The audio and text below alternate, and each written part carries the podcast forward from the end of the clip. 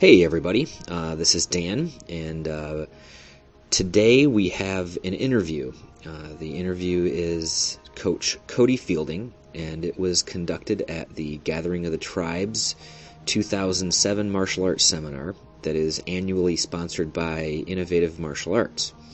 Uh, the coach, the, the coach, the uh, interview was done by Sterling and uh, our instructor, Charles Pippin. We really had a good time with uh, Coach Fielding. It was a great seminar, and uh, Coach Fielding did a great session. Uh, Cody, uh, just to give you a little information on his background, Cody is a longtime physical culturist, uh, and he performs seminars throughout the U.S. He's a competitive martial artist, as you'll hear in the interview.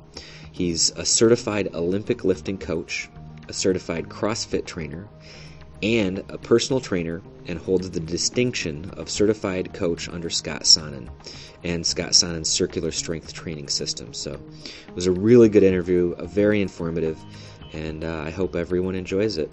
Thanks again to Coach Fielding for his time.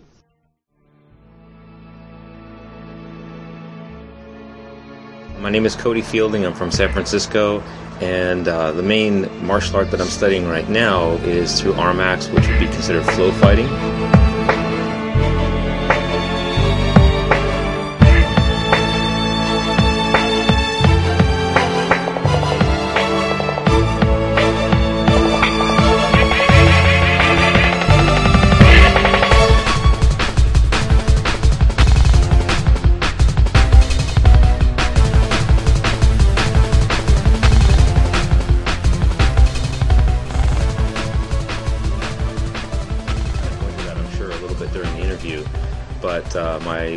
Primary background was in Brazilian Jiu Jitsu.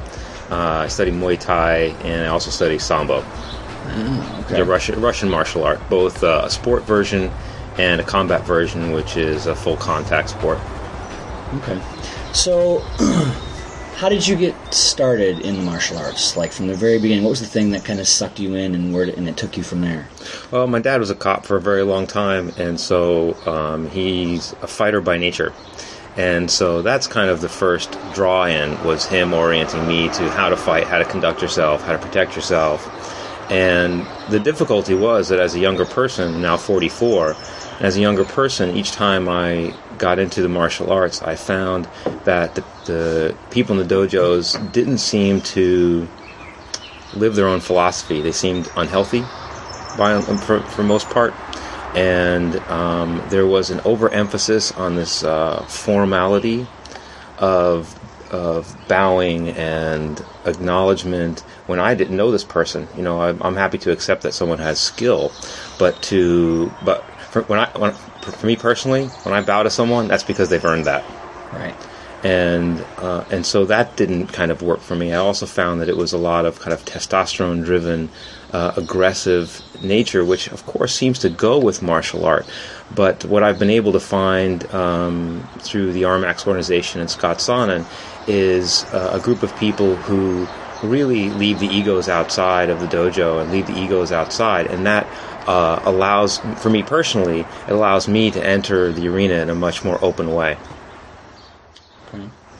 So, um, well, I'll talk a little bit about about the RMAX and, and Scott and that Sure. whole deal. I mean, that's sort of, uh, in my opinion, something a little bit new, you know, in the whole arena of martial arts. Sure. Well, uh, Scott is a friend and a mentor and my coach, my primary martial arts coach. And um, I met him originally when um, well, he has a, a whole CST, circular strength training philosophy uh, and health system, which really has three wings. And one of those wings or pillars behind his organization is a, a strength training system called Club Bells. And I, the first time I touched one of the club bells, I knew that I had found something because I'd been in the gym and been a trainer for many years. But it was literally, it was genuinely fun for me to work with those tools. So as I started working with those tools and buying some of the DVDs, uh, I started getting some other information from him. And I received an invitation to go to a martial arts event called Softwork. And it had been 15 years since I had touched martial arts because I just given up on thinking that I could find something that would work for me. But the way that um, the way that this event spoke to me um, was something special and worth an investment. So I went up there for three days and had a blast and got introduced to a group of people, including Scott as the leader of that organization, that really had a different energy to it. And what it, and, and the nature behind it is something that they refer to, well, we refer to as the soft work hard work continuum. And what you know, but to simplify it, it really is about um, working at percentages of speed, effort, and intention so that instead of being shown a technique or a maneuver, whatnot, at a slow speed and then thereafter doing it very quickly and very rigorously, you have these increments in between. And the two training partners work very closely together and communicate well to make sure that you're that whatever you're working on, whatever martial art application you're working on, you are staying you're making yourself uncomfortable but not very uncomfortable so that you're staying under what we would refer to as your fear reactivity if the if the level of effort and energy being expended puts someone's central nervous system it gets too excited it starts to shut down. And so what we try to do is allow each person to train and progress as rapidly as possible by staying under that threshold. So the soft work slow easy low amount of energy to the hard work say a 10 which is your maximal and that the two training partners or partner training group can work anywhere in that continuum they need to and this style and this concept work incredibly well for me, and as well as the people themselves. I found them to be generous and kind and, and good people to work with. So that was really a, a, a revolution for me and got me reinvigorated in the martial arts to think that I could work with people like this as well as the fact that uh, Scott is an international sambo champion and a multi- multidisciplinary uh, champion. And so to be able to work with someone of that caliber who also had um, uh, what I would consider an honest heart um, was something that was very special for me. Um, I think a lot of people would be, at least when I talk about it, because I don't know enough about it. I know a little bit through Mushtaq um, about you know about RMAX and the flow and all that kind of stuff. Ali. Uh, yeah, and um, I think a lot of people, at least when I explain it, I feel like they're under the misimpression that I'm talking about some sort of a gym workout that's a supplement to your martial art. I mean, is it?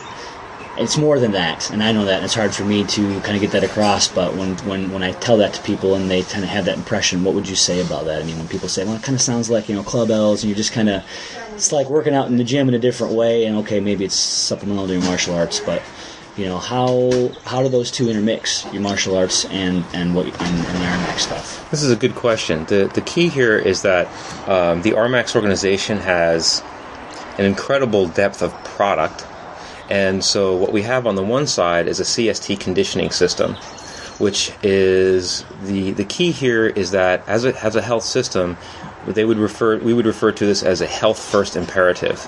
And so nothing is more important than your health. And so what we do is we have there's three primary wings of CST. Um, this is um, the Club Bells, uh, Prasara Yoga, and Intuflow, which is a joint mobility and neuromuscular sophistication program. Those three programs are used. I use those. I train as a, as a professional trainer. I train athletes of all types and all varieties, and use these three wings interchangeably.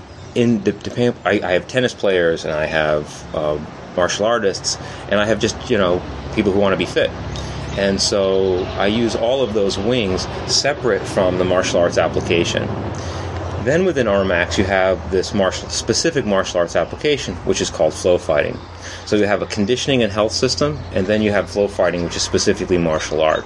And people are obviously welcome to okay. to kind of connect into either one of those. Cool. Is that is that helpful? Does yeah, that yeah, it is. Question? Yeah. Um, so you're you're a fighter yourself, right? Yep. I mean, have you have you been in the ring? I mean, can you talk about some of your experiences um, sure. as you know? I, I, don't know if I want to call it tournament fighting. Even is it more than that? Professional fighter. Uh, I know I would not consider myself a professional fighter. Um, I, you know, here's here's my my position is one of the one of the things that I that I've always done, and for better or worse, is I have no belts. Um, I, for whatever reason, I don't tend to go as deeply into any one discipline as other people seem to. I like to kind of pick and draw from, from different disciplines and kind of build myself. I really have enjoyed the emergence of the mixed martial art concept, which is one of the reasons that combat sambo uh, appeals to me so much because it's a it's a discipline that's been around for so long, and yet and, and is a mixed martial art in and of itself. There are a few rule differences, of course, between say what you would see in the UFC and what uh, combat sambo has to offer, but um, but essentially they're they're similar in terms of you've got the stand up and the striking, the takedowns, right. and the the ground submission skills, chokes, joint locks, whatnot um, there's an emphasis, there's a deeper emphasis on on takedowns um, in terms of point structure. So um, recently, um, late January, mid January, um, I had a combat sambo match, which was a real challenge for me because, and I mean this quite literally, the the person that I that I fought against is a superior martial artist to myself, and anyone who would watch us move would know that. Um, and so and he studies Jeet Kune Do and he studies Muay Thai and he's been involved, he studies under Burton Richardson. And and so for, for my coach, Scott Sonnon, to offer me the opportunity to fight him uh, was an incredible challenge. Something that when I first was offered the fight, I couldn't understand why my coach was setting me up to fail and to lose. That's literally the thought, the, the, the, ah. thought process that I had. I didn't understand it. I, I trusted him enough, and I do trust him enough to know that there must be some value in the experience for me, and so I went forward with my training anyway. But I, but I literally in the first couple of weeks of training didn't think I had a chance, and it wasn't until I started focusing all of my attention. I mean, I trained on Christmas Day, I trained on Christmas Eve. I trained every, in some manner or other, I trained every single day, not overtraining, paying very close attention, using RMAX principles. There is something called the um, three dimensional performance pyramid, which is just an incredible model to use to prepare yourself for any type of event. And so I, I rigorously followed that plan I did, I focused a lot on the mental and emotional preparation, which was a big component of this for me because I felt that I didn't have a chance. And so it was important for me to get that out of my head. Right. Uh, I leaned on my training partners. I, I leaned on my friends. I leaned on my mentors to help me through that emotional uh, gap that I was feeling. But I did. I really did prepare in every possible way that I could. Um, and when the day came, it was a 10 minute one round, which is typical of combat sambo. Okay. So no breaks, ten minutes, and uh, and I won by one point. Wow. So so it was it was really an incredible experience for me, and the real takeaway, and my opponent still remains a superior martial artist. That that isn't in question. I just came out on top that day, but um, was what I got from that was the the true nature of coaching. I spoke about this with someone last night. To have a coach push me that far beyond what I thought I was capable of was and to come out even if I had frankly if I had not won and still conducted my you know if a point or two had gone another way and I still conducted myself the way I had in that match I still would have been a victory for me. Right you still learned something and you got something out of it. Yeah. And and, and if nothing else the nature of coaching. And so even now when I work with my clients I have a different sense, uh, especially as a you know as a paid trainer. You know, people are paying me considerably for my for my skills to, uh, to to teach them things and to get them in condition. But they've pushed back. They don't want to work X, you know, they only want to work so hard and they right. only want to do things. And there develops a form of uh, complicity between a trainer and a client about what they will and won't do. And when they're paying you, you think they kind of have that leverage to tell you, no, I don't want to do this. And yet, I've been able, since January, to make a specific shift in terms of what I see as coaching and how I'm able to challenge people and the depth that I can challenge people and the rewards that come for both of us when I do that. And so, you know, once again, this is just working with a world class coach and a world class human being who was able to offer me that opportunity I, to this day, and uh, I have no idea whether he thought I could win that fight. uh, I have my instinct is that he didn't think I would win either, but but that's okay. He he knew that there was there was a valuable and important experience for me in that, and uh, and he offered me that opportunity. So this has all been part of it part of this experience for me and this evolution from someone who, for so many years, better than 15 years, just left martial arts behind and was drawn back into it by this person and Scott Sonnon and this organization, RMAX, and um, and now thoroughly enjoy it. And then from that experience, I I meet people uh, of kin- I meet the kindred spirits. I meet people of like mind. You know, today Right. we're sitting in Michigan, and we're here at the dojo, um, and working with a group of people who are friends and associates of RMAX, and a wonderful group of people who once again have good hearts and low egos and are just really trying to share share a combination of tradition, warmth, and martial art and self-defense with their their neighbors and their friends. And so it just continues to kind of expand from there. And so I will be eternally grateful to to Scott and to the organization for what they've been able to do for me in terms of reigniting me in the martial arts. Awesome. Um, so you teach a lot of people, right? And I mean, do you teach internationally? I mean, have you taught people of other cultures and stuff? I'm, I'm just curious about um, the American mindset, the Western mindset versus other cultures, um, and like you said, that mental attitude of how do you push them to the edge without them just going, eh, I really don't want to work that hard. Yeah. You know, and, and is how is that different across the different cultures? Well, I'll be upfront and say that my experience at training internationally is limited. However, I do have clients that live in America that are from other places, and I do train a couple of people remotely. Um, they send me video clips, and we Okay. communicate on email and whatnot. So it's not the same. Although uh, I have a client from Germany who was able to fly in and spend some time with me, and it was great. You know, having worked with this person remotely and then having them actually in your, you know, in your in your gym Right. was was a great experience.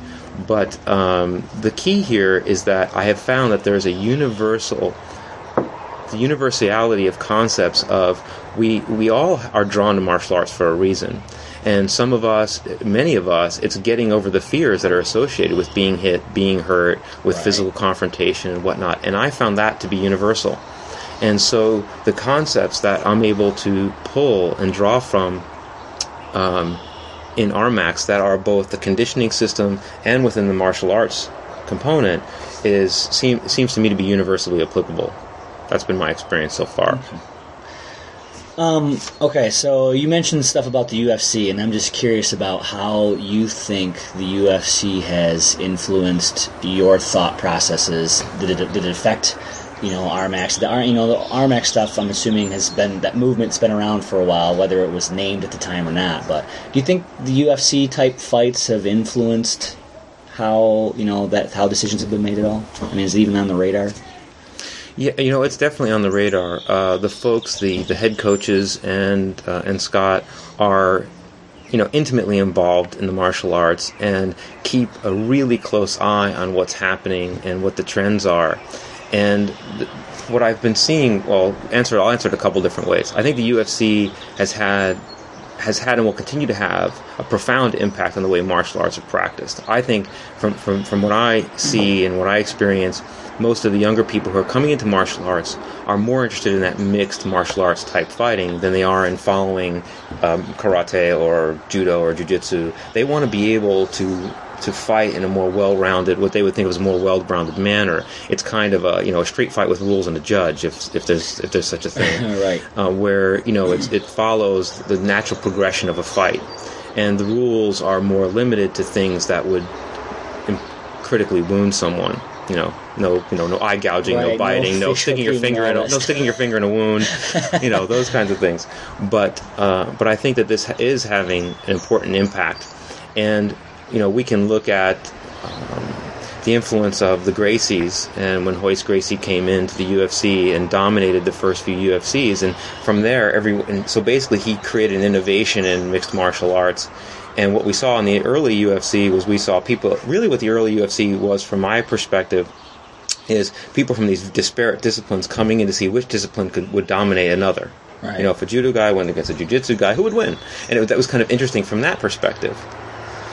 Yeah, I, uh, I watching rewatching the first couple of UFCs, it was seemed like it was much less professional athletes than just people who owned a dojo and, and paid their fee and got in there and got to get inside the ring.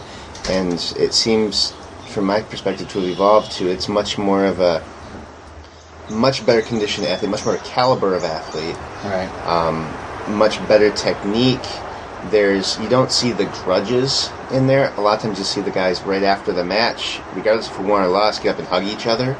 Right. They'll touch gloves between rounds. I mean, it's just become a much more professional uh, venue. Yeah. And I and I agree. The uh, the the development seems to be that that if you want to work, if you want to fight in the UFC, you have to have these multi, you know, this, even if you come from Greco-Roman wrestling, you have to iron out your skill set and you have to develop competency. And um, and Coach Brandon Jones of RMAX, you know, and I'm just paraphrasing a couple of his comments, but made some great observations about how how important innovation is. And what, ha- and what happened when when Royce Gracie came in, he, he forced an innovation. People had to adapt to jiu-jitsu because no one knew how to handle it. Right. And so people had to learn how to handle it or else no one, was, no one else was going to win. And then people did.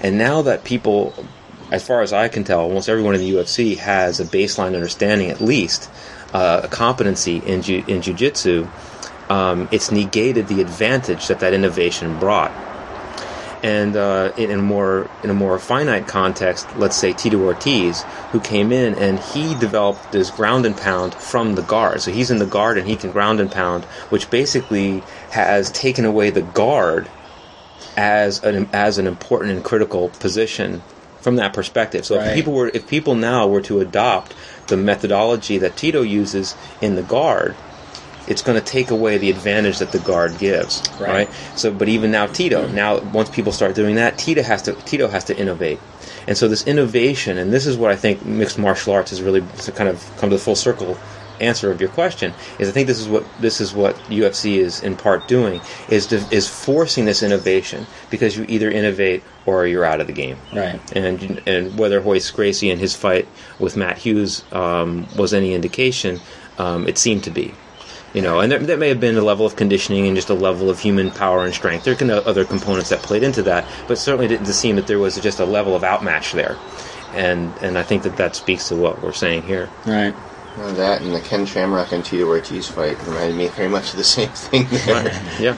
And I think, you know, if you were to look at, you know, Ken Shamrock's training principles and who he used when he was on, there was a, there's a reality show Yeah, of the I UFC. Yeah. And, and the person he brought in as a conditioning coach was a bodybuilder.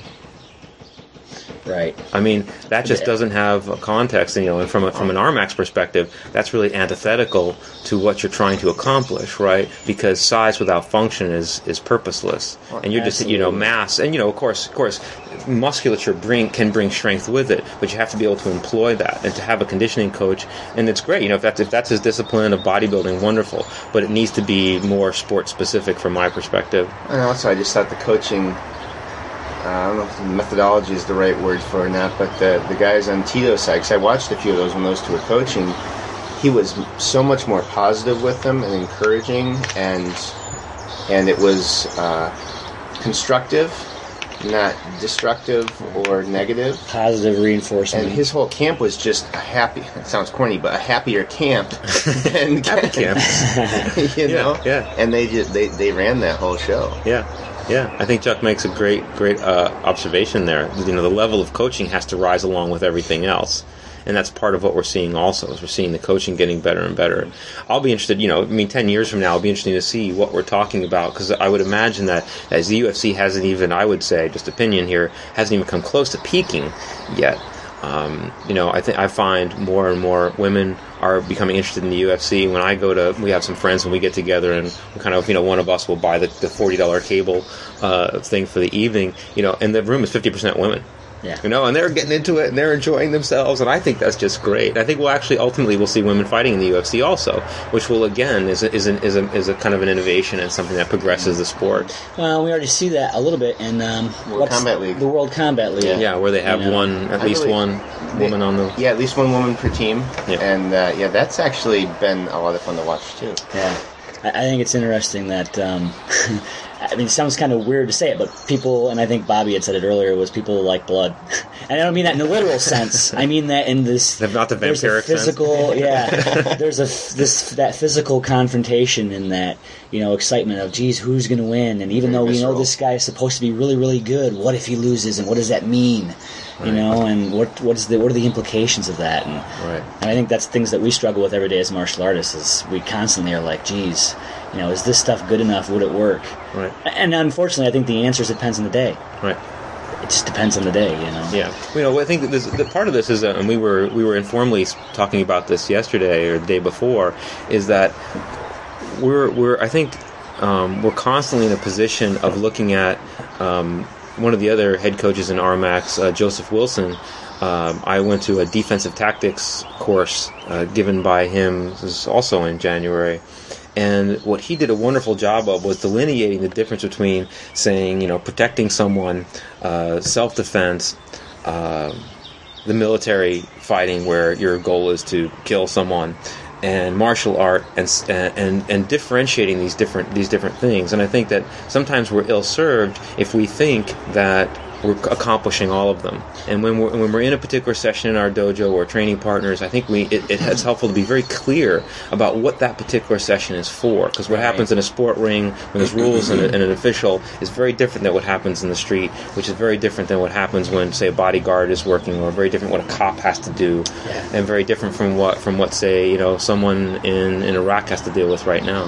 Right from an RMAX perspective, and again, that's that's kind of the where I'm coming from in a mm-hmm. lot of this interview, right. is that there's a core set of principles that apply to all of life, whether it be you know a self-defense experience or a conditioning moment, or just living your daily life and watching television. You know, it's about how you hold yourself, how you conduct yourself, the integration of your the, the a, a core, a fundamental principle would be the integration of your breathing, your structure, and your movement and those three things, for example, just picking one mm-hmm. one core principle, those three things need to integrate well for someone to perform in life. And so those those kinds of core principles weave themselves regardless of what you're doing. And so the beauty of this is that you have these foundational concepts so that no matter what you happen to be working on, we were working we were doing some stick work this weekend, which is is the type of work we were doing was very foreign to me, but I was able to for instance keep my structural alignment, keep my breathing at least I, that was my goal is to keep my breathing in context with the movement of my body, etc. And so I felt that I was maintaining good form relative to my experience level because I had those baseline principles. And so, so whether whether someone were to pursue the CST, circular strength training, or RMAX principles, or another variety, um, that that those that there's my my my my sense is that there should be a uniformity in those baseline principles, and then they can be directed specifically as they need to be within the experience. Does that make does that make sense? That, that does. It's it's that uniformity of or, or inter, concept interactivity of, of your principles and your baseline. I think that that was what spoke to me when it started coming around to when we started working with Sun Yun Do was that we wanted everything to be able to segue with everything else we were doing, no matter what. If you wanted to go off in a competitive aspect, this this training methodology would still be good for that. If you wanted to go into a straight self defense aspect, it could be adapted towards that walk of life. If you want it just for health or creative thinking capabilities or you know however else you want to apply it to life, you you could do that. And so that's that mm-hmm. sounds so you very were, familiar. We're pigeonholed in exactly. one area of expertise. Right. Um, I'm just curious from your perspective. I, I, grew up similar. My martial arts background is a smattering of everything I could kind of grab along the way. I consider myself a garage martial artist. I mean, that's okay. where I learned. I learned my first martial art. I rolled around in the backyard with you know my instructor or in his garage if it was raining, and um, so I have this conflict. You know, as I've grown as a martial artist, I have this conflict between saying I don't know any of these traditional martial arts. You know, I don't have a depth of knowledge in any one field. My my martial arts knowledge is horizontal instead of vertical. And I'm just curious if you have, you know, ever struggled with that, or what your thoughts are on on that sort of thing. I'll be totally upfront with you. I do struggle with it. As a matter of fact, uh, I I haven't yet had the opportunity, but I'd hope this weekend to speak with Mushtaq as as a, another mentor of mine to about that as to whether, in his opinion, should I pursue a martial art more deeply than I have. And and I know my my coach Scott Sonnon has said that you know if you become great at one thing, you can take that greatness and apply it, it to other things. That you've become great at something, and that there's a value and an importance in that. Right and so and so I'm, that's something I'm still exploring myself. But I but I know what you mean about the horizontal versus kind of the vertical nature of the education. Right. And and and that's somewhat atypical. And the other people, there's other people. For instance, we've worked with some folks this weekend who have vertical depth. Oh, yeah. they've got they've The got eight extreme. black belts. You know, they've got they, they know what they're doing in so many different disciplines, and so that that can be intimidating on some level. It is intimidating. It is. Um, okay, well, you have a lot of emphasis on, on coaching, so these next two questions are somewhat tied together. But um, what do you think the most important? I know there's many, but the most important aspect of of teaching, and as a new student, someone new coming into the martial arts, what would you tell them to look for in a school? Like something, you know. Yeah, you know, from from my perspective, um, and I work in I work in San Francisco, and it's a very competitive arena from a trainer coach perspective. There's a lot of people doing it, and you know, I want to say this in a way that's both frank and and not pompous, but I had no trouble doing it, and and it's because what I was able to do, and this is this is pre RMAX. Um, this was ten years ago, more than ten years ago now. Um, was I'm very comfortable in being myself and presenting myself as who I am. And so when I come across an athlete or a client and if for some reason we don't we don't hit it off, that's okay. And I actually have a group of other trainers or coaches that I will send them to that I think ah. they might be more closely aligned to and those other trainers and coaches do the same for me. And so what what I've done is it's it's not I don't come from a perspective of I need this client because I need to make money. I come from a perspective of if I work with people and we genuinely have a respect and an admiration for each other, and we can kind of see that that occurs, um, that that's going to occur, we probably have a good reason to be working together at least for a time. Right. And so, for something that I do is I meet with every client before I ever work with them. I literally we go to a coffee shop, and if it takes an hour, if it takes two, that's fine. But I need to understand that there's some sort of relevance. That that there's a there's a meeting of the minds and the soul, to, at least to some extent, that th- that we should be working together. And I've made the mistake. I've kind of you know either mis- misread or misinterpreted someone, or there were times where I said, well, maybe I can make this work and I can I can fit this this peg in the hole, and it and it doesn't typically. You know, Right. I've looked back, and so so the so to try to answer the question would be that I think it's important to actually meet with the the, the core teachers if if you're considering going into a class or into a dojo, is to ask them to meet with you outside of that arena. Because when you go into someone, for instance, when I said meeting at a coffee shop, I don't have them come to my gym because that's my space Right. and I don't go to their home because that's their space. I have meet at a neutral space where we're able to both come as you know as candid and as straightforward people as we can and exchange some thoughts, ideas, and questions to see whether we do have a meeting of the minds. And so that would be my encouragement. And if and if you're if someone's really considering going back into the martial arts or into the mar- excuse me the martial arts, and they come across a potential instructor who's unwilling to meet with them in that manner, I think that's their answer there.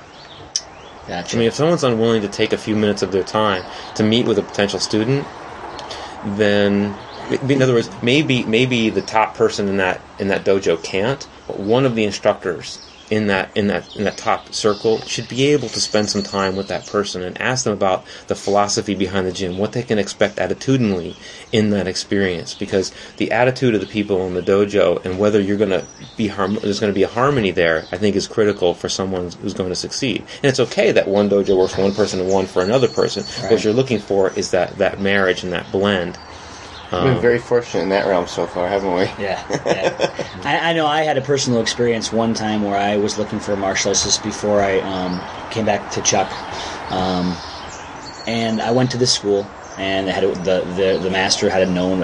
People knew him all over the city. They, he had a known reputation. And I walked into the dojo, which was at the YWCA, well, at the YWCA, so big.